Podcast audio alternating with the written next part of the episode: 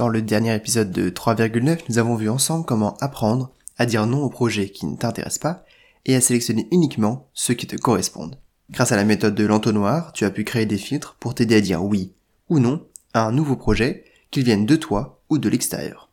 Pourtant, un projet peut te plaire, mais s'il est voué à l'échec, peut-être serait-il plus judicieux de ne pas te lancer. Alors comment savoir dans quel projet tu devrais t'investir et deviner lesquels en valent vraiment la peine? On voit ça ensemble aujourd'hui dans ce nouvel épisode de 3,9.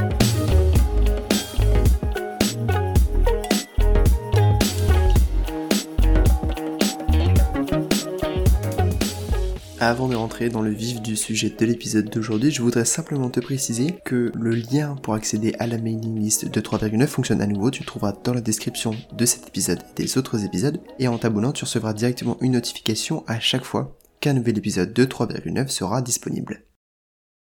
Alors aujourd'hui donc, on reparle de comment bien choisir ses projets et on va cette fois-ci s'intéresser à nos chances de réussite. Comment est-ce qu'on peut déterminer à l'avance si un projet en vaut la peine? Cette question, Elon Musk se l'est longuement posée lorsqu'il a fondé SpaceX. En 2002, il a créé cette entreprise en utilisant l'argent qu'il avait obtenu de la vente de l'entreprise PayPal. Il crée alors SpaceX avec comme objectif de révolutionner le secteur du spatial en créant des fusées qui soient réutilisables. À l'époque, tous les analystes pensaient que ce n'était qu'un rêve, que c'était impossible et que Elon Musk allait vers le naufrage assuré. Et pourtant, Elon Musk s'est lancé. Pourquoi?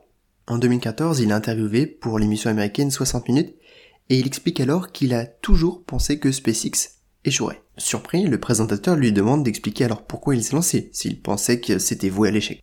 Elon Musk estime à 10% la probabilité que SpaceX réussisse à lancer un vaisseau réutilisable dans l'espace. Mais d'après lui, si SpaceX réussissait, alors ce serait un bond en avant vers la conquête spatiale. Et à l'inverse, si SpaceX échouait, donc 90% de chance tout de même, une entreprise pourrait prendre la relève et continuer le travail. Ce que SpaceX aurait fait, même malgré cet échec, aurait donc été utile. Elon Musk n'a donc pas créé SpaceX parce que c'était un rêve d'enfant, quelque chose qu'il souhaitait faire depuis tout petit.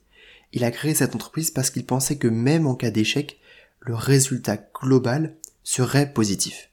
Aujourd'hui, dans cet épisode de 3,9, on va essayer de décortiquer ce mode de pensée et d'essayer de l'appliquer au projet du quotidien que l'on peut te proposer ou que tu peux toi-même avoir envie de lancer. En estimant tes chances de réussite, tu vas pouvoir prendre de meilleures décisions et choisir les bons projets.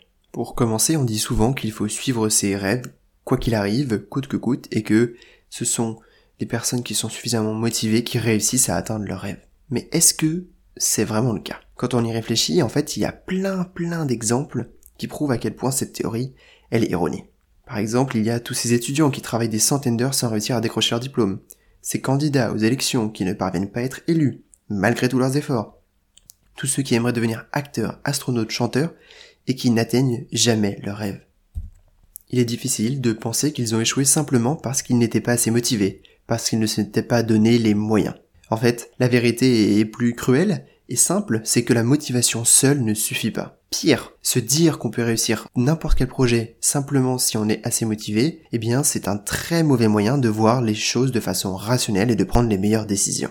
Au lieu de vouloir accomplir tous tes rêves, tu peux te poser déjà deux questions. La première, est-ce que cet objectif en vaut vraiment la peine malgré le risque? Et le deuxième, c'est as-tu d'autres objectifs aussi désirables mais qui seraient moins risqués et dans lesquels tu pourrais t'épanouir?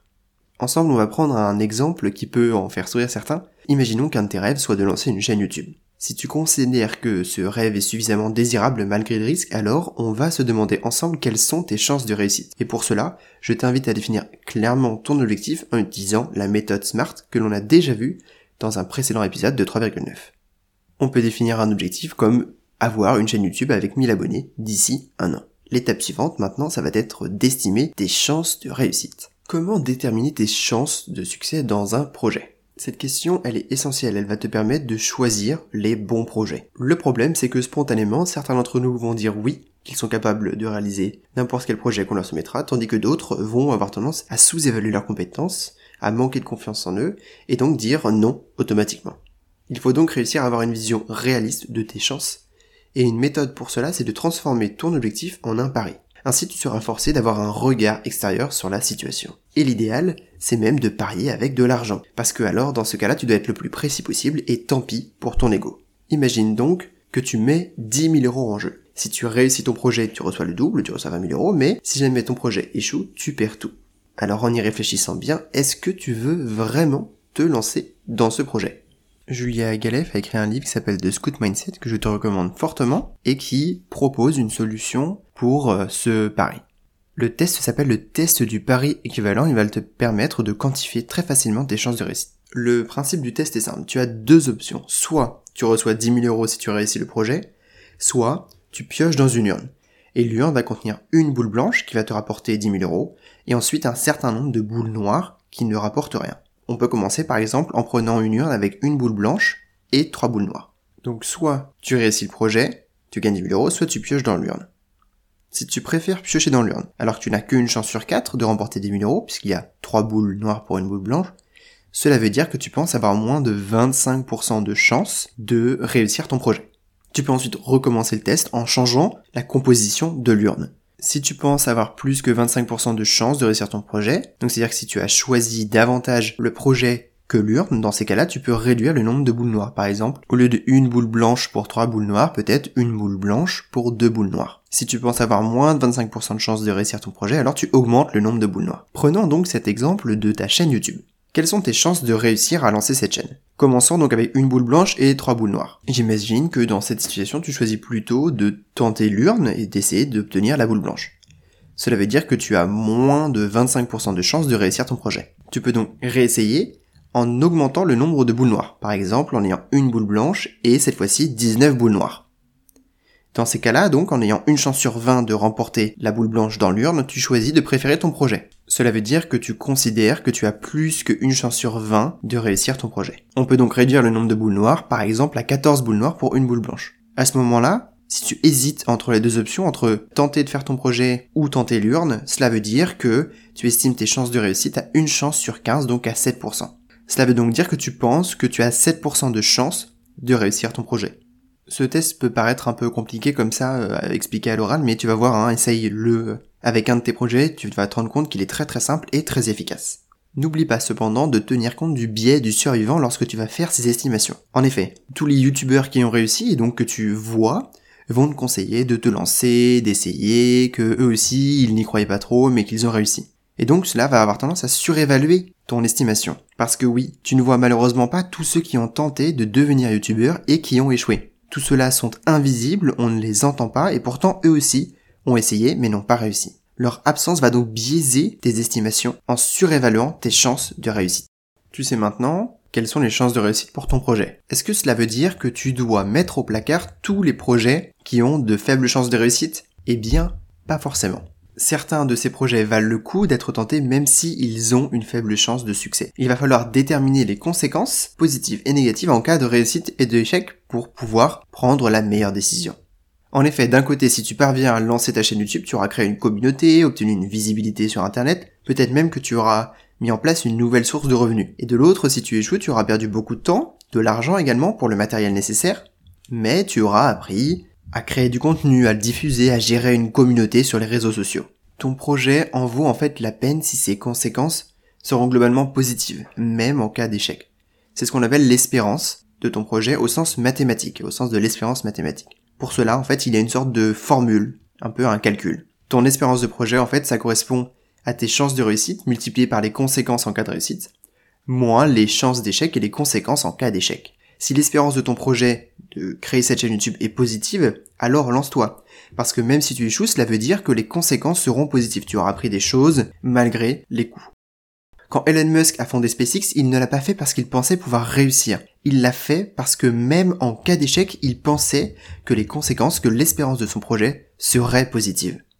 Malheureusement, même en ayant une espérance positive, donc des retours positifs attendus, un projet peut être un véritable désastre pour une raison extérieure. Et c'est normal parce que comme pour tout, il y a une variabilité, il y a du hasard qui fait que certains facteurs ne sont pas maîtrisables. Heureusement, cela signifie également que si tu échoues cette fois, en continuant à prendre des paris qui en valent le coup, en continuant à te lancer dans des projets qui ont une espérance positive, tu réussiras et tu recevras plus de retours positifs que de pertes. Tout cela veut dire que même un projet fou comme aller sur Mars peut valoir la peine d'être tenté. En effet, si en ayant cet objectif, tu acquiers de nouvelles compétences, tu te surpasses, tu améliores ta capacité physique, alors peu importe que tu poses ou non un jour le pied sur Mars, ta route aura été très positive. Le chemin est plus important que la destination. Alors que retenir de ces deux épisodes pour choisir des projets?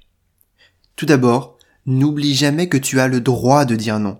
Certains vont refuser, certains ne seront pas contents, mais en disant non, tu vas donner un véritable sens au oui et permettre en même temps de dégager du temps pour toi et de l'énergie pour tes propres projets. Même en te donnant à fond, parfois tu échoueras et c'est certain. Mais en pariant sur les bons projets, même un échec te sera bénéfique. Et ça, c'est sans compter tes superbes réussites. Savoir que tu peux échouer va te donner du courage.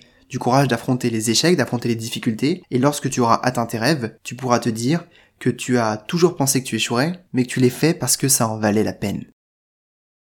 Je te remercie d'avoir écouté ce nouvel épisode du podcast 3,9, d'avoir écouté ces deux épisodes sur bien choisir ses projets. J'espère que tu vas pouvoir mettre cela en pratique au plus vite et j'espère que cela te sera utile. On se retrouve bientôt pour un prochain épisode du podcast 3,9. D'ici là, n'oublie pas de t'abonner à la mailing list avec le lien qui fonctionne maintenant en bas dans la description. Tu peux aussi nous rejoindre sur Instagram, at 3,9, et sur Twitter également, at 3,9 cette fois-ci en toutes lettres. Tu peux également me contacter par mail, l'adresse est dans la description. À bientôt pour un prochain épisode de 3,9.